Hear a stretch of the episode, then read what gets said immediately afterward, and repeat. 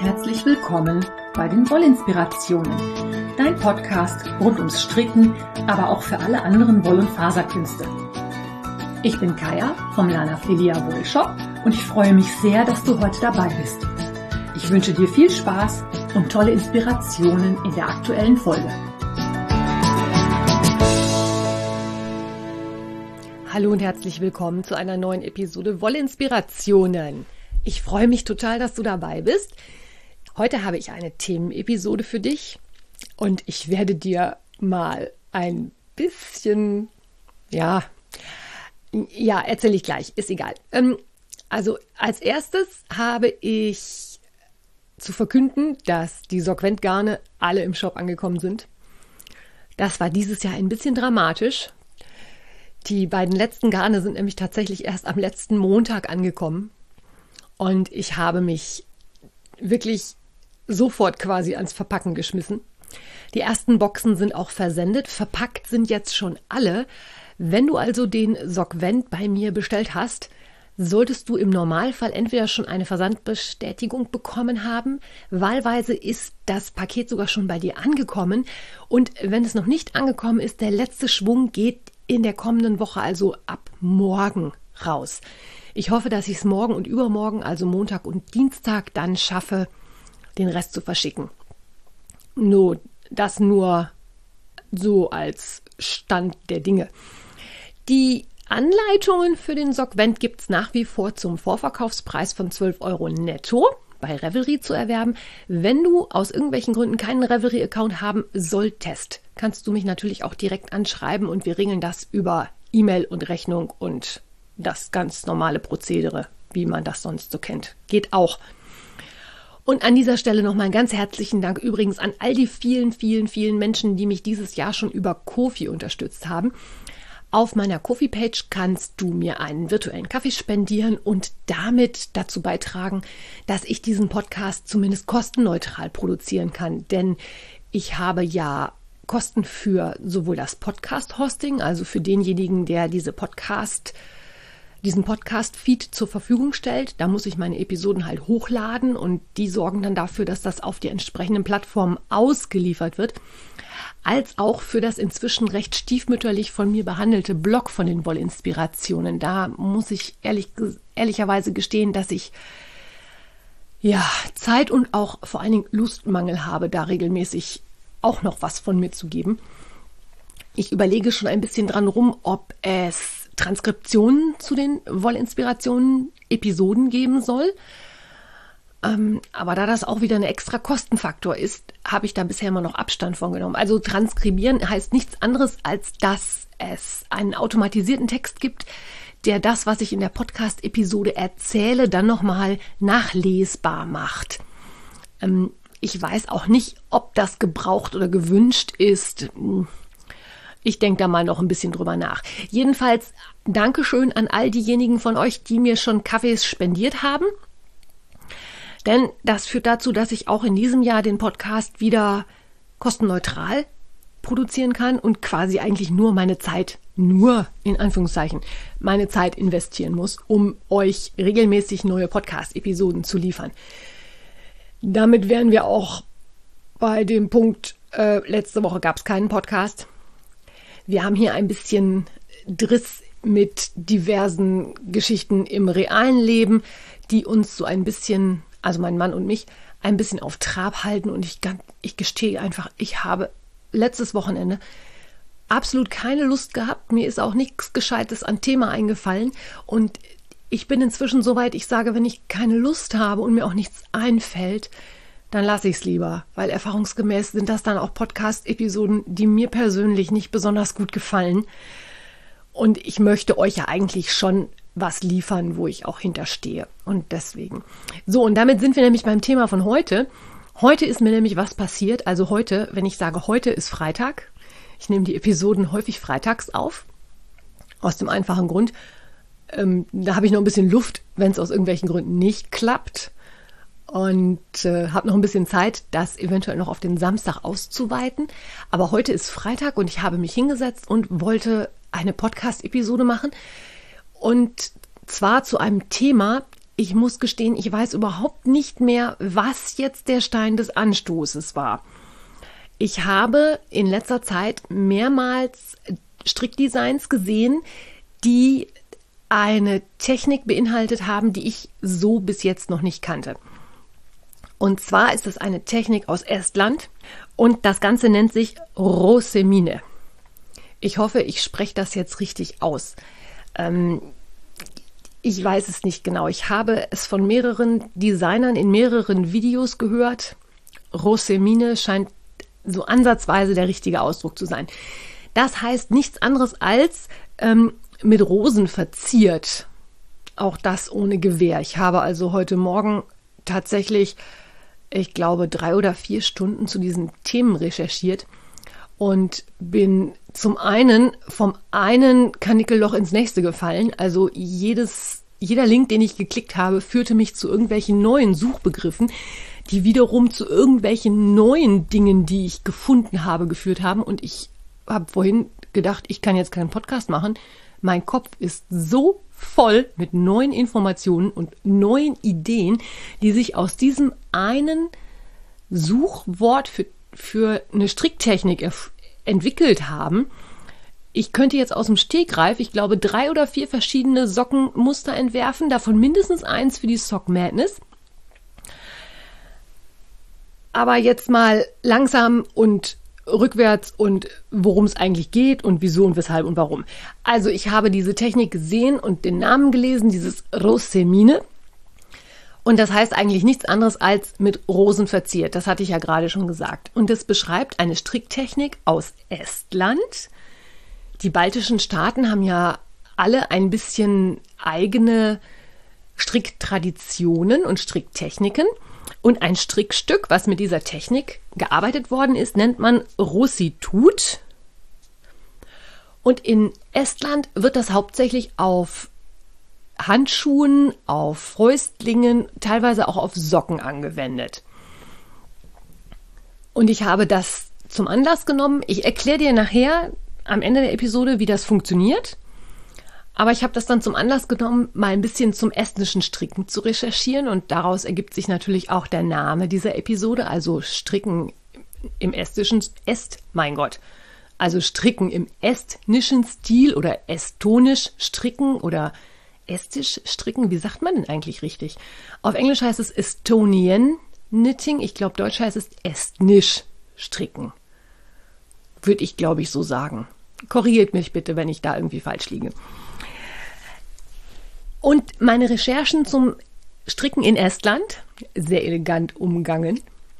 Was ich denn nun sagen, estnisch oder estonisch stricken, sehr elegant umgangen.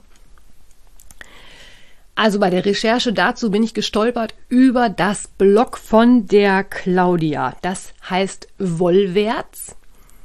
Und die Claudia scheint eine sehr gute Kennerin der baltischen Stricktraditionen und auch der Gegend im Baltikum zu sein. Ich selber bin schon mal da gewesen, ist allerdings schon sehr, sehr, sehr lange her. Wir haben vorhin mal überlegt, das sind irgendwie fast 15 Jahre. Und damals habe ich mich leider für die verschiedenen Handarbeitstechniken noch nicht so interessiert, wie ich das heute tue. Ich könnte mich heute ein bisschen ärgern. Aber da komme ich nachher nochmal drauf zurück, wenn wir nämlich über die Insel Muhu sprechen. Und es ist halt so, dass in den baltischen Staaten die Stricktraditionen sehr, sehr hoch gehalten werden, weil sie ein Teil der kulturellen Identität der Esten, aber auch der Letten und der Litauer ist. Und es gibt regional sehr unterschiedliche Muster, da komme ich gleich auch noch mal zu. Und diese Handschuhe oder auch Fäustdinge werden häufig mit ganz, ganz, ganz dünnem Garn auf eins oder anderthalb Millimeter Nadeln gestrickt. Das wäre ja für mich schon wirklich Horror. Das geht ja nun mega langsam voran. Ich finde ja Socken schon immer ein bisschen, äh, ja, das mit den dünnen Nadeln dauert einfach länger. Und darüber habe ich halt viel bei der Claudia auf dem Wollwärts-Blog gelesen. Es gibt sogar die Möglichkeit an der Universität von Tartu, das ist, glaube ich, die zweitgrößte Stadt in Estland nach Tallinn, der Hauptstadt. Tartu, das liegt, glaube ich, am Peipussee, also etwas weiter im Landesinneren. Da kann man Bachelor studieren und zwar unter anderem mit Stricken. Also es geht um textile Handwerkskunst und da ist Stricken natürlich ein großer Bestandteil. Und es geht denen dort vor allen Dingen auch darum, sowohl die Traditionen zu erhalten, als auch sie mit ein bisschen modernen Touch zu versehen. Also sie auch weiterzuführen, die Traditionen und nicht in den alten Traditionen stecken zu bleiben. Es ist also so, dass es auch schon nachgewiesen im 13. oder 14. Jahrhundert solche Strickmuster in Estland gegeben hat. Das hat man gefunden, weil man auf einem Friedhof solche alten Werke gefunden hat. Und was ich schon gesagt habe, es gibt regional unterschiedliche Muster. Die richten sich ganz häufig nach den Pfarrgrenzen. Also da, wo die früheren Kirchgemeinden ihre Grenze hatte, da war auch die Grenze von einem bestimmten Muster. Man konnte sich also über so ein Muster einer bestimmten Region zuordnen.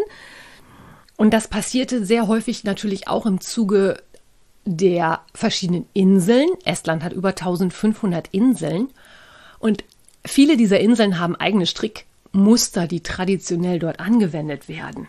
Finde ich ja total spannend. Ähm, es wird ja häufig behauptet oder gesagt, dass es bei den Aran-Inseln auch so ist, wobei da es anscheinend wohl eher gerüchteweise ist. Und hier scheint es tatsächlich so zu sein, dass es regionale Unterschiede gibt.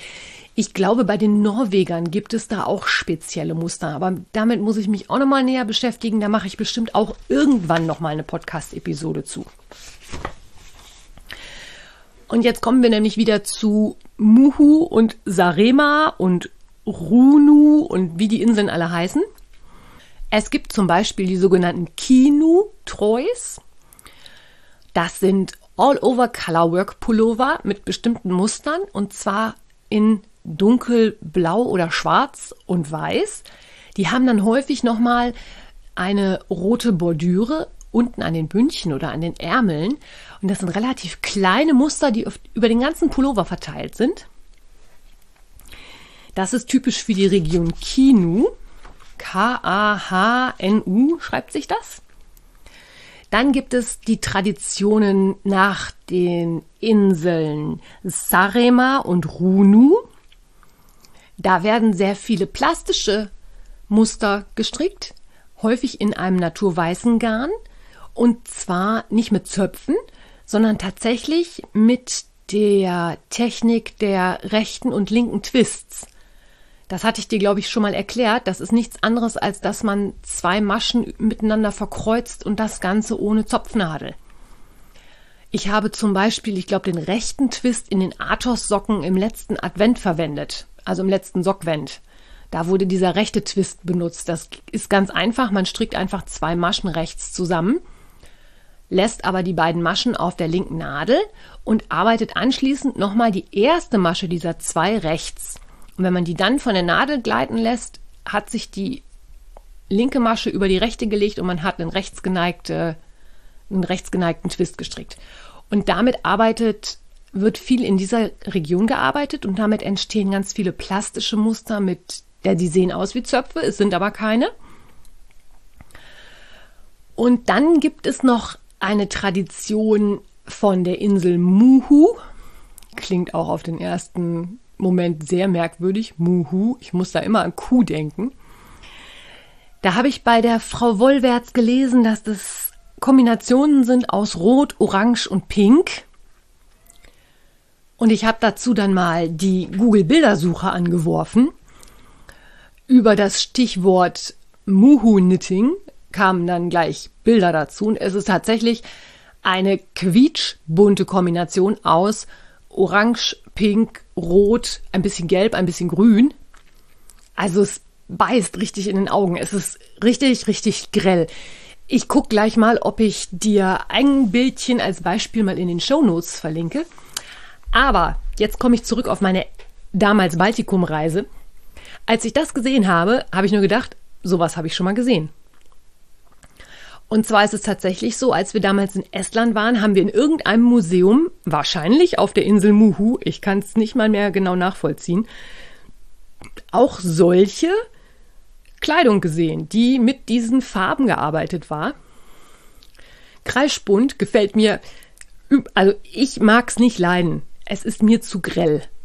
Das ist aber natürlich Geschmackssache und ich kann mir auch vorstellen, wenn das eine traditionelle Geschichte ist, dass das natürlich, ähm, ja, weil man es so gewohnt ist und weil es einfach dazugehört, dass man das dann besser tolerieren kann. Ich fand es halt, ähm, ja, ich hätte jetzt fast gerade was gesagt. Meine Mama weiß, was ich gesagt hätte. Es wäre jedenfalls was gewesen, was unserem, also meinem Großvater in den Augen gebrannt hätte. Sie weiß dann schon, was ich meine. Und bei der weiteren Recherche nach estnischen Stricktraditionen bin ich dann über ein weiteres Blog gestolpert. Und zwar das von Conny.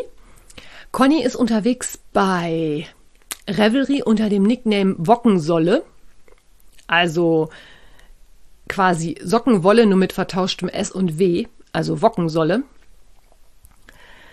Die ist mir auch bei Revelry schon immer aufgefallen, weil sie ein sehr fundiertes Wissen auch über die baltischen Stricktraditionen hat, das sie auch sehr gerne mit anderen teilt. Die ist zum Beispiel auch in der Stranded und Fair Isle Gruppe bei Revelry, die sich auf Deutsch damit beschäftigt.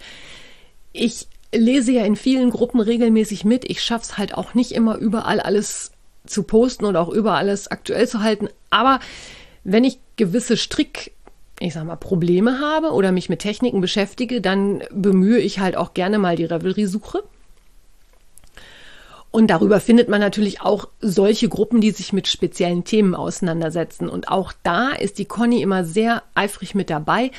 Und auch die berichtet über verschiedenste Reisen in die baltischen Staaten und die Stricktraditionen in diesen Ländern.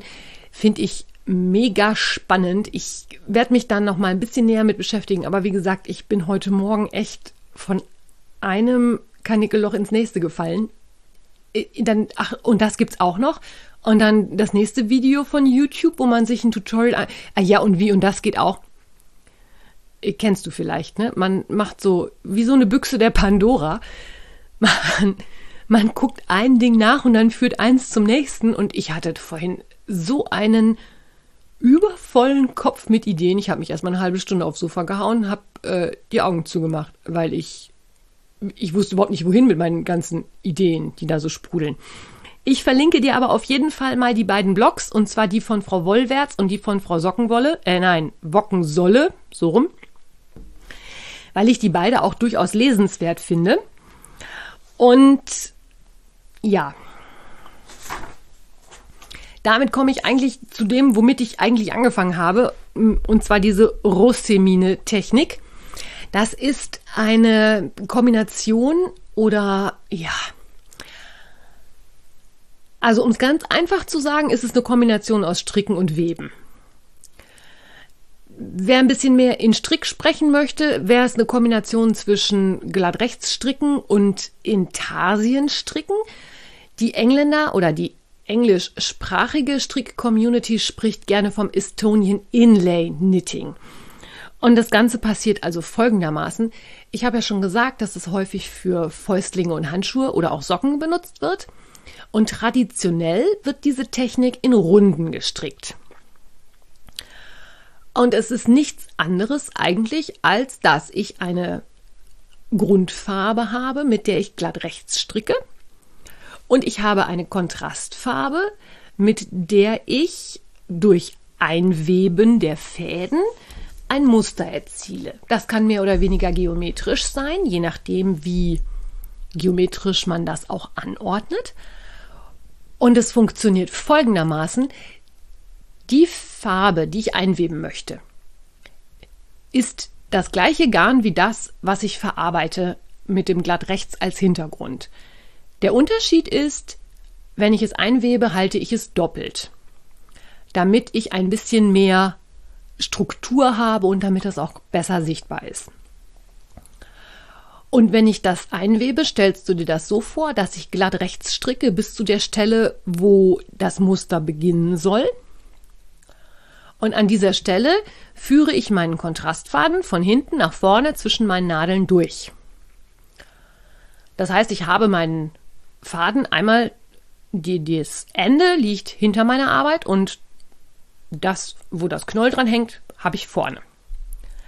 Dann stricke ich die Anzahl Maschen, über die ich einweben möchte. Ganz einfach mit meiner Grundfarbe rechts, also meinetwegen drei Maschen. Und dann nehme ich meine beiden Kontrastfarbenfäden und führe sie wieder von vorne zurück hinter die Strickarbeit. Das ist also eigentlich nichts anderes als ein Spannfaden über drei Maschen, der nicht hinter der Arbeit liegt, sondern vor der Arbeit liegt. Ich stricke mit meiner Grundfarbe wieder glatt rechts, bis ich wieder eine Stelle erreicht habe, wo ich, wo das Muster wieder vorne weitergeht. Also was weiß ich, zwei, drei, vier, fünf Maschen. Führe den Faden wieder von hinten nach vorne, stricke wieder die Maschen in der Breite, in der ich den, Farben einwe den Faden einweben möchte, leg den Faden mit der, mit der Kontrastfarbe wieder von vorne nach hinten und habe mein zweites Teilstück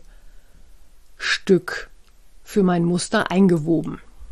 Und so fahre ich dann fort, bis ich mein Musterpanel in der ersten Reihe quasi vollendet habe. Ich stricke in der Runde für meine Fäustlinge, Socken, Handschuhe, wie auch immer, mit meiner Grundfarbe weiter rechts. So lange, bis ich wieder am Beginn meines einzuwebenden Motives ankomme. Und hier habe ich jetzt ein Problem. Es ist nämlich so, ich müsste ja jetzt eigentlich wieder mit meinem Faden einweben anfangen. Da ich das aber in der Runde vorher schon gemacht habe, hängt mein Faden mit dem Kontrastfarbe jetzt am linken Ende meines Musters. Verstehst du? Also ich habe den Faden auf der falschen Seite vom Motiv. Und um dieses Problem quasi zu umgehen, macht man folgendes. Man nimmt eine ganz, ein längeres Stückchen von meiner Kontrastfarbe und legt eine Schlaufe vor die Strickarbeit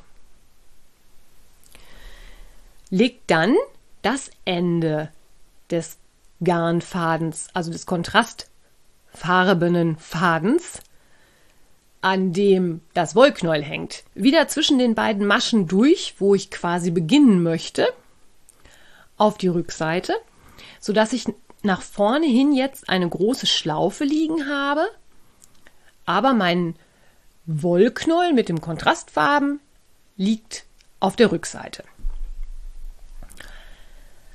Ich stricke dann mit meiner Grundfarbe wieder die drei, vier, fünf Maschen, über die mein eingewebter Faden gehen soll. Und nehme dann nicht das Ende von dem Kontrastfaden, der hinten am Wollknoll hängt, sondern von vorne, von der Schlaufe, ein Stück und führe das wieder zwischen den Nadeln durch sodass ich die Schlaufe auf der linken Seite kleiner mache und auf der rechten Seite wieder was eingewoben habe. Und wenn ich das bis zum Ende meines Motives mache, führt das dazu, dass ich, wenn ich mit meinem Muster fertig bin, wenn das meinetwegen 20 oder 15 Maschen hat, dass ich dann an dem Ende, wo mein Wollknoll dran hängt, diese eingewebten Fäden quasi wieder festziehen kann. Das klingt jetzt audiotechnisch mega kompliziert. Ist es aber überhaupt nicht. Es ist voll easy. Man muss nur einmal gesehen haben, wie es geht. Und das geht fantastisch. Ich erkläre dir oder erzähle dir gleich noch, welches Projekt ich jetzt auf den Nadeln habe und zeige dir dann auch natürlich die entsprechenden Bilder dazu. Was ich dir allerdings wirklich, wirklich empfehlen kann, ist eine Videotutorial-Reihe von Alex Bird. Die lebt in den USA, nee, nicht in den USA, die lebt in Großbritannien. Die ist aber estnischstämmig und macht unheimlich viel mit diesen verschiedenen estnischen Stricktechniken. Und die hat eine Videotutorial-Reihe zu diesem Rossemine-Stricken gemacht. Das ist zwar Englisch, aber man kann einfach mal sehen, wie das in der Runde funktioniert.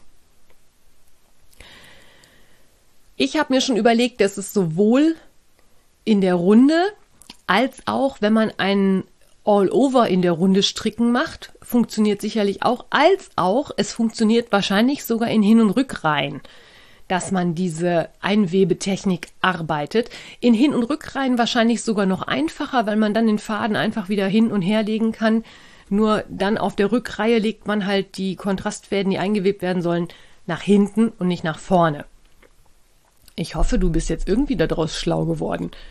Wenn nicht, gibt es jetzt zwei Möglichkeiten. Entweder du bist genauso enthusiastisch wie ich, ich finde es nämlich großartig, ich muss das gleich unbedingt ausprobieren. Dann guck dir bitte die verschiedenen verlinkten Videos an oder die Playlist mit den Tutorials. Oder du sagst, naja, ist ja ganz schön und nett, interessiert mich im Moment aber gerade nicht so und dann kannst du es einfach geflissentlich ignorieren. So, das war das.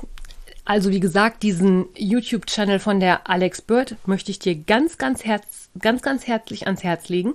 Die finde ich nämlich großartig. Und im Zuge dessen möchte ich noch darauf hinweisen, dass es im März ein Buch von der Alex Bird geben wird. Das wird im Stiebner Verlag erscheinen und soll heißen Estnisch stricken. Finde ich ein bisschen blöd übersetzt. Der englische Originaltitel, ich habe ja vorhin schon gesagt, die Dame wohnt in Großbritannien. Der englische Originaltitel heißt nämlich Traditions Revisited, was so viel heißt wie mh, mm, revidierte Traditionen oder ja, neu angeschaute Traditionen oder modern interpretierte Traditionen, denn sie passt diese traditionellen Muster an die heutigen Stricktechniken an. Es ist also jetzt tatsächlich nicht so, dass wir mit Nadeln 1,0 oder 1,5 und gefühlten 87 Maschen pro 10 Zentimeter stricken müssen.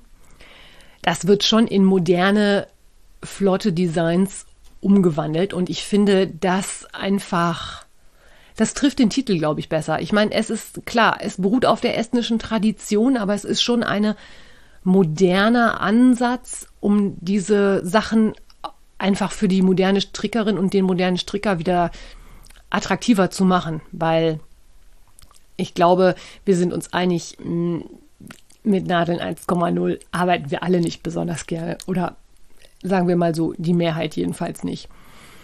Man muss da nicht gleich unbedingt zum Aran-Weight greifen, aber ein bisschen dicker darf es dann ja wohl schon mal sein, ne? So, und im Zuge dessen habe ich mir auch eine Anleitung bei Revelry rausgesucht und möchte in dem Zusammenhang nochmal drei Takte zur Revelry-Suchfunktion erzählen. Um jetzt solche Rosemine-Muster zu finden, gibt es verschiedene Möglichkeiten.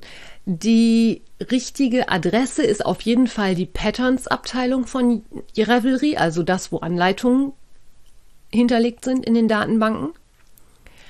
Dann sollte man natürlich auch unter Stricken gucken. Ich bin ja mal beim Stricken und mal beim Häkeln unterwegs und manchmal wundere ich mich, was ich für komische Vorschläge in meiner ähm, Suche bekomme, bis ich dann merke, dass ich wahlweise für Stricken nicht richtig bin, weil es Häkelanleitungen sind oder umgekehrt.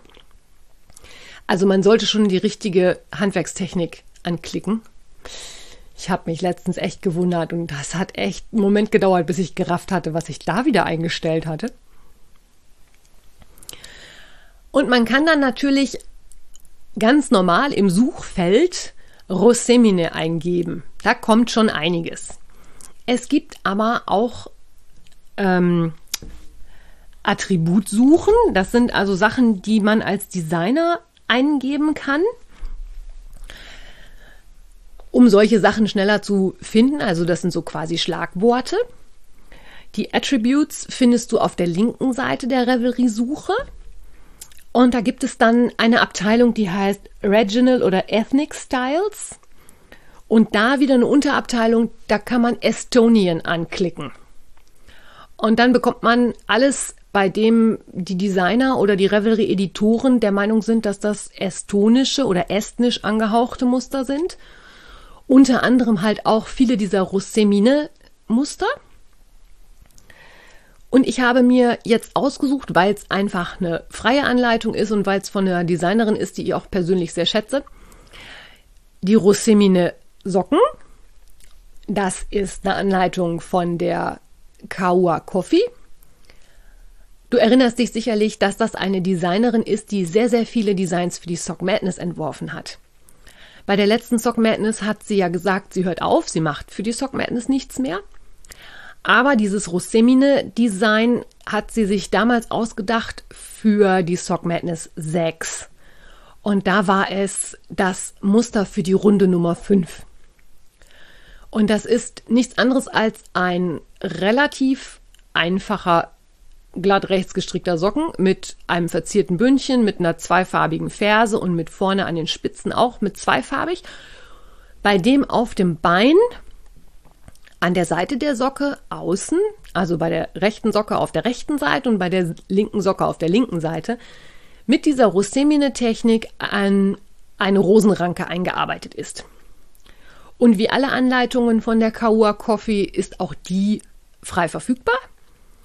Und ich werde mich gleich mal hinsetzen und das anstricken und dann Projekt zu anlegen und dir das Projekt natürlich auch schon entsprechend verlinken, sodass du das auch in den Shownotes findest. Und ich habe noch ein zweites Projekt gefunden oder ein zweites, eine zweite Anleitung, die ich persönlich mega spannend finde, weil das wieder so einen Bogen schlägt zu einer weiteren Stricktradition, über die ich eigentlich auch noch mal eine Podcast-Episode machen möchte. Und zwar ist das der Karelia-Sweater. Der Karelia-Sweater ist auch mit dieser Rossemine-Technik gestrickt. Das ist ein Rundpassen-Pullover, der anstelle einer klassischen im Colorwork Stranded gearbeiteten Rundpasse eben eine Rundpasse in dieser Rossemine-Technik hat. Wobei sogar auch noch mit verschiedenen Farben gearbeitet wird. Der Clou an der ganzen Geschichte ist, es ist eine Anleitung von einer Japanerin. Und damit haben wir jetzt den Bogen zum Stricken in Japan geschlagen, aber das ist eine Geschichte für eine andere Wollinspirationen-Episode. Ich verlinke dir diesen Karelia-Sweater, aber nichtsdestotrotz trotzdem einmal in den Shownotes. Zum einen, weil ich ihn toll finde, um ihn dir zu zeigen. Und zum anderen, weil auch die Midori auf der Pattern-Seite bei Revelry direkt schon sehr, sehr viele ihrer eigenen Tutorials von YouTube verlinkt hat. Das heißt, auch da kann man sich die Rossemine-Technik nochmal anschauen. Da kannst du, ja, also die hat da alle Techniken erklärt, die man sich, also die ich mir eigentlich vorstellen kann. Auch wunderbar interessant gemachte Videos. Und in dem Zusammenhang fällt mir nochmal ein, ich habe es mir aufgeschrieben, aber ich bin gerade drüber weggekommen. Bei der Rossimine-Technik ist es ganz wichtig, dass man, wenn man die Fäden der Fäden, die man eingewoben hat, nachher vernäht, dass man die nochmal speziell sichert. Die kannst du nicht einfach so einweben. Das würde dazu führen, dass sich das im Laufe der Zeit wahrscheinlich löst. Aber auch dazu hat die Alex Bird ein Tutorial gemacht. Kurz gesagt ist es nichts anderes, als dass man tatsächlich mal einen Knoten ins Strickstück macht. An der Stelle, an der dieser Kontrastfaden anfängt oder aufhört. Und es dann einwebt und abschneidet und nicht nur einwebt. Also der Knoten führt dann auch dazu, dass die Spannung auf den Spannfäden, die man ja dann von außen sehen kann und die ja dann auf der schönen Strickstückseite sind, dass die schön gleichmäßig bleiben und sich nicht verziehen. So. Ich habe jetzt wahrscheinlich immer noch irgendwas vergessen, aber es ist mir jetzt ehrlich gesagt gerade egal, weil ich will jetzt endlich diese Socken anstricken. Ich finde das so spannend. Wir hören uns nächste Woche. Bis dahin. Tschüss. Wenn dir mein Podcast gefällt, freue ich mich, wenn du ihn weiterempfiehlst oder bewertest.